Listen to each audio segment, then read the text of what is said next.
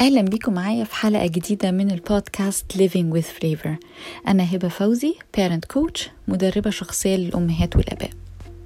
موضوعنا النهاردة من المواضيع المحببة جدا لقلبي. هنتكلم النهاردة على The Multiple Intelligences Theory أو نظرية الذكاءات المتعددة. درست النظرية دي سنة 2006 وأنا بدرس أساسيات التعليم الأمريكي. ومن ساعة ما اتعلمتها الحقيقة وأنا غيرت فيا حاجات كتير جدا. مبدئيا غيرتني كأم خلتني أبص لولادي كانوا ولادي وقتها صغيرين بدأت أبص لهم بشكل مختلف. بدأت أقدر اختلافاتهم أكتر من إن أنا أبقى عايزاهم زي بعض. ساعدت ولادي يعرفوا اختلافاتهم يعرفوا كل واحد منهم ذكاءاته المميزة إيه ويستعملها إزاي بأفضل طريقة وهو بيذاكر وهو بيتواصل مع الآخرين. ساعدتني أنا أتواصل معهم بشكل أفضل. وعلى نطاق التعليم الحقيقة وقتها أنا كنت بدرس ساعدتني جدا طبعا في توصيل المعلومة بشكل مختلف علشان أضمن إن كل الطلبة توصل لهم بنفس الجودة ويستفيدوا بالمعلومة ويفهموها ويحبوها. The Multiple Intelligences Theory خرجت للنور في الثمانينات على إيد عالم النفس هاورد جاردنر هارفارد بروفيسور. وخريج نفس الجامعة. هاورد جاردنر وفريق العمل الخاص بيه اشتغلوا كتير في أبحاثهم على الأطفال. كان غرضه الحقيقة مش إن هو يصنف الأطفال ويقول ده عنده ذكاء كذا وده عنده ذكاء كذا لا خالص بالعكس. هو كان عايز يعمل حاجة مختلفة عن ال IQ test اللي كان بيصنف الناس ذكي و average ومش ذكي. فالنظرية مبنية على إن كل بني آدم فينا عنده خليط من ذكاءات متعددة على الأقل تمانية منهم. إحنا التمانية الأساسيين هم دول اللي هيكونوا موضوع حلقتنا النهاردة إن شاء الله. فكل إنسان عنده خليط من التمانية التمانية دول موجودين جواه بنسب مختلفة. في مننا عنده واحد منهم أعلى من التاني. في النهاية كل واحد فينا عنده تقريبا ثلاثة عاليين جدا والآخرين أقل منهم. الغرض برضو من النظرية دي لما هاورد جاردنر اشتغل عليها كان إنه يعمل تغيير في العملية التعليمية يعمل تغيير في نظام التعليم بحيث إن كل الطلبة تتعلم. ما يبقاش في طلبة بتصنف ده يقدر يتعلم ده ما يقدرش. لأ الكل يقدر يتعلم. فلو الطلبة مش واصل لهم المعلومة بالشكل اللي إحنا بندرسه يبقى إحنا اللي مطلوب مننا نغير الشكل اللي بندرس بيه علشان يوصل للطلبة. النظرية مبنية على شقين مبنية على شق علم نفس ومبنية على شق علم تشريح المخ فبالتالي هي شاملة كاملة. بنعرف ذكاءات الطفل أو الشخص الكبير إزاي؟ بنعتمد أساسا على الملاحظة على الرؤية. بنلاحظ ولادنا بنبص على تصرفاتهم على أفعالهم بالشكل اللي هنتكلم عليه النهاردة ومنها نقدر نعرف هم ذكاءاتهم إيه. طبعا هتسألوني هل لها أسئلة هل لها استبيان هل في تيست معين بنعمله علشان نتعرف على الذكاءات دي. الحقيقة جاردنر كان حريص جدا إنه ما يعملش حاجة ثابتة ومحددة للتعرف على الذكاءات. لأن جزء من النظرية بيقول إن ذكاءات البني آدم اللي بيتولد بيها وارد تتغير مع السن. يعني ممكن لما يكبر البيئة اللي هو عايش فيها لو شجعت ذكاءات معينة إنها تعلى هتعلى.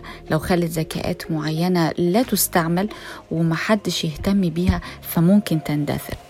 فإحنا غرضنا تنمية الذكاءات المميزة عند ولادنا. هل في كويستشنيرز تاني؟ آه موجودة على الإنترنت. ولكن خلينا النهاردة نركز على شكل الملاحظة هتبقى عاملة إزاي اللي هنلاحظ بيها ولادنا عشان نعرف ذكائتهم أما هتكلم على كل ذكاء من التمانية هقول لكم ثلاث حاجات. أول حاجة هتكلم فيها السمات أو الصفات المميزة اللي لو شفناها عند ولادنا في حياتهم اليومية بشكل متكرر يبقى هو عنده الذكاء ده نسبته عالية. تاني حاجة هقولها لكم هي أفضل الطرق للتواصل مع أطفالنا من خلال ذكائهم المميز. مواهبهم كمان ممكن تكون شكلها عامل إزاي. وتالت حاجة هتكلم فيها هتكون كيفية مساعدتهم في المذاكرة عن طريق ذكاءاتهم المميزة. إيه أفضل الطرق لكل ذكاء يذاكر بيها علشان فعلا دروسه يستوعبها ويبقى مبسوط إلى حد كبير. تعالوا مع بعض الأول نتعرف على أسماء الثمان ذكاءات على بعض وبعدين ناخد واحد واحد منهم ونتكلم عليه بالتفصيل. الثمان ذكاءات هما verbal intelligence أو الذكاء اللغوي uh, visual intelligence الذكاء البصري logical mathematical intelligence اللي هو الذكاء المنطقي أو الذكاء الرقمي bodily intelligence أو الذكاء البدني أو الحركي musical intelligence أو الذكاء الموسيقي. Interpersonal intelligence وهو الذكاء الخاص بالآخرين people smart أو التعامل مع الآخرين. Intrapersonal intelligence وهو الذكاء الذاتي أو الشخصي. وأخيرا وليس أخيرا naturalist intelligence أو الذكاء الطبيعة الذكاء الخاص بالطبيعة. دول الثمان ذكاءات اللي هنتكلم عليهم. النهاردة هختار لكم أربعة منهم هنتكلم عليهم بالتفصيل زي ما اتفقنا. السمات والتعامل معاهم والمذاكرة تكون شكلها عامل إزاي. ودي الحاجات اللي مش هتلاقوها قوي في ال questionnaires يعني لو دخلتوا على الإنترنت وطلعتوا questionnaire هيوريكوا آه السمات وتتعرفوا عليها إزاي. لكن النهاردة مع بعض هنتكلم أكتر في حتة التعامل وحتة المذاكرة. المرة الجاية هنتكلم على أربعة آخرين فعلشان ما تبقاش حلقتنا طويلة هنقسمها على حلقتين. النهاردة معانا أربعة والمرة الجاية معانا أربعة. تعالوا نشوف أول ذكاء هنتكلم فيه مع بعض النهاردة. هو إيه؟ أول ذكاء معانا النهاردة هو الذكاء اللغوي أو ال verbal intelligence آه الأشخاص اللي عندهم الذكاء اللغوي عالي عادة بنلاحظ إن هم بيعبروا عن نفسهم بالكلام بشكل كويس قوي. بيحبوا يسمعوا للآخرين.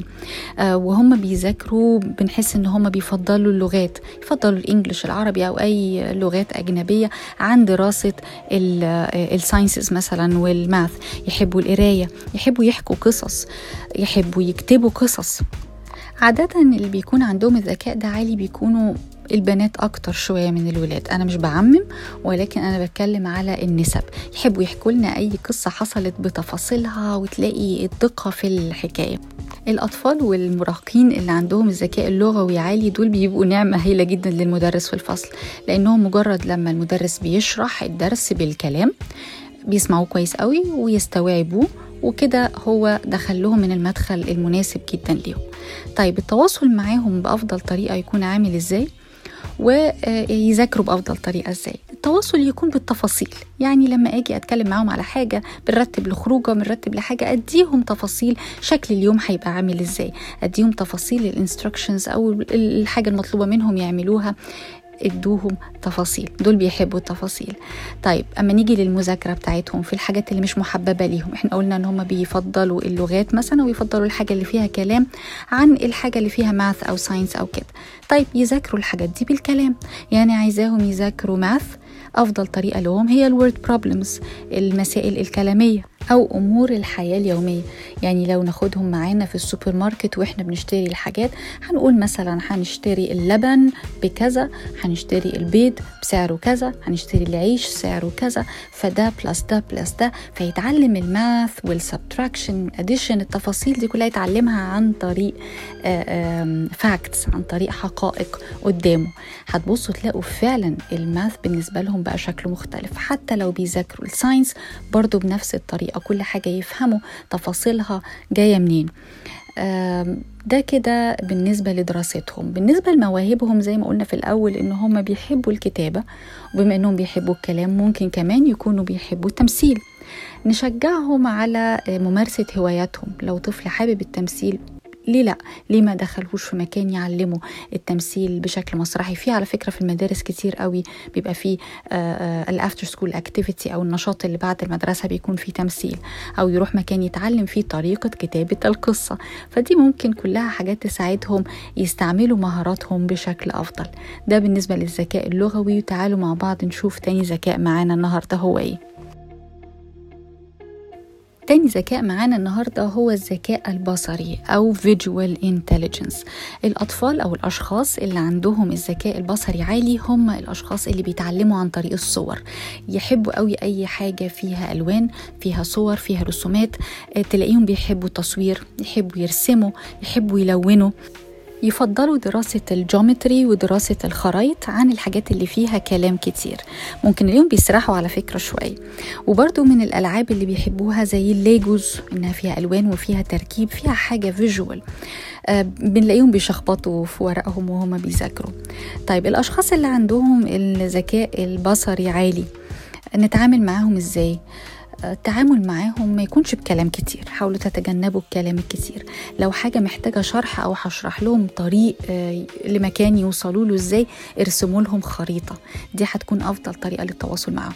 المدرسين من فضلكم استعملوا معاهم الصور استعملوا ال diagrams استعملوا concept maps ودي كمان من الحاجات اللي الأهل ممكن يساعدوا ولادهم إنهم يذاكروا بيها في البيت. لو بيذاكر حاجة صعبة أحسن طريقة يكون لو شاف فيديو بيشرح الموضوع اللي هو بيذاكره أو شاف diagram شرح مفصل بيقسم يمين وشمال اللي هي بنسميها ال concept maps الحاجات دي بتوصل له المعلومة بشكل أفضل ويحس فعلا إن الموضوع بسيط عن الرغي الكتير بيبقى عندهم موهبة الرسم زي ما قلنا أو التصوير نموا عندهم الموهبة دي. كل ما نكتشف مواهب ولادنا بدري ونساعدهم على تنميتها واستعمالها بشكل كويس كل ما يطلعوا واثقين من نفسهم ومن قدراتهم ويعرفوا هم في المستقبل يساعدوا نفسهم uh, through their strength زي ما بنقول أو من خلال مراكز القوة اللي لديهم. ده الذكاء البصري. تعالوا نشوف مع بعض ثالث ذكاء معنا النهارده. الذكاء اللي هنتكلم عليه دلوقتي هو الذكاء المنطقي أو الحسابي وهو ال logical intelligence هم دول الناس اللي ال IQ test results بتاعتهم بتطلع عالية. الناس دي بتفضل ال math شاطرة في العمليات الحسابية السريعة في دماغها شاطرة في ال sciences في أحيان كتير خصوصا لو ال science lab لو ابني أو بنتي عندهم الصفات دي في شخصيتهم ولاحظناها عليهم نعرف إن هم عندهم الذكاء المنطقي عالي. بالتالي لما أجي أتواصل معاهم يبقى هتواصل بشكل مختلف. التواصل معاهم ما يكونش فيه تفاصيل كتير يكون فيه منطق. دايما بيسألونا ليه؟ كل حاجة يسأل فيها ليه. طبعا دي غير الليه بتاعة التين ايجرز اللي بتكون أيا كان ذكائه موجودة وهنتكلم عليها أكيد في حلقات تانية. نتعامل مع الأشخاص اللي عندهم الذكاء المنطقي عالي. آآ آآ زي ما قلنا بشكل منطقي. أشرح السبب وراء أي قرار. طبعا بما يناسب سنهم وبما يناسب الموقف. في مذاكرتهم لو بيذاكروا بقى حاجة فيها كلام كتير بيذاكر novel بيذاكر درس كبير مثلا في ال science سواء حاجة بيحبها وما بيحبهاش أحسن حاجة لهم بتكون في شكل bullets أو نقاط. الدرس يتلخص في شكل نقاط بسيطة واضحة علشان يعرف يستوعبه بشكل أفضل. وطبعا أحسن حاجة هو اللي يعمل النقاط دي لنفسه هو اللي يلخص الدرس لنفسه. isso في الشكل يساعده بعد كده قبل الامتحان ان هو يراجع مذاكرته. الأشخاص اللي عندهم الذكاء المنطقي عالي عادة بيكونوا شاطرين في أي ألعاب فيها منطق زي الشطرنج زي ال puzzles وبرضو ال Legos هنا بيحبوها اللي عندهم ال logical intelligence شجعوهم على الحاجات دي. اللي حابب يدخل مثلا chess club ينمي الموهبة دي عنده بشكل أعلى ده بيكون شيء مناسب جدا لذكائهم. ده الذكاء المنطقي وتعالوا مع بعض نشوف الذكاء الرابع اللي هنتكلم عليه النهارده هيكون إيه. الذكاء الرابع معانا النهارده هو الذكاء الجسدي أو الحركي bodily intelligence. آه بشكل شخصي أنا بحب الأطفال اللي عندهم bodily intelligence ولكن هم للأسف بيتظلموا شوية معانا في الفصول. ليه؟ لأن هم بيتعلموا من خلال الحركة.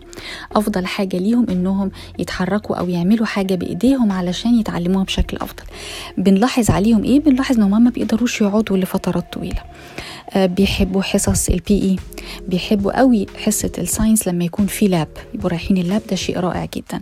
في العمل الجماعي يحبوا لو في حاجة هنركبها حاجات هنحطها على بعض هنشتغل ب models.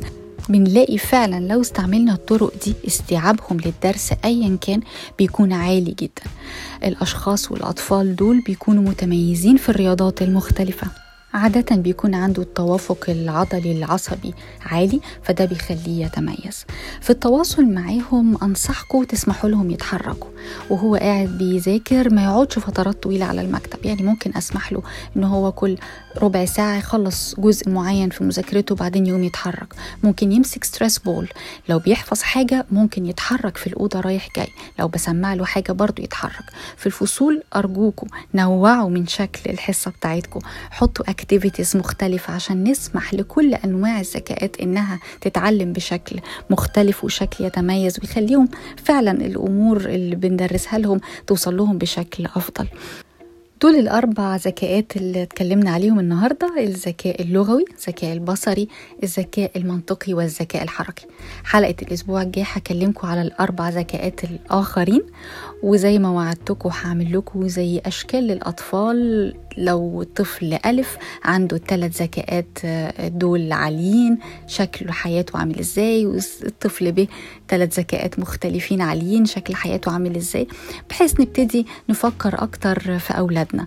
راقبوا أولادكم خلال الأسبوع ده وشوفوا إيه من الأربعة دول ممكن يكون عندهم بشكل عالي وهتقدروا تساعدوهم بشكل أفضل إزاي وتتواصلوا معاهم بشكل يريحكم ويريحهم. أتمنى تكون حلقة النهارده عجبتكم واستفدتوا بيها. لو كنتوا لسه في حلقات قديمة ما سمعتوهاش ارجعوا واسمعوها. اعملوا subscription عشان أول ما الحلقة الجديدة تنزل تعرفوا إنها نزلت. واعملوا لي follow على الإنستجرام أو الفيسبوك على صفحات parenting with flavor. هتلاقوا معلومات برضو أكتر تفيدكم. انتظروني في الأسبوع الجاي في حلقة جديدة وأشكركم لحسن استماعكم.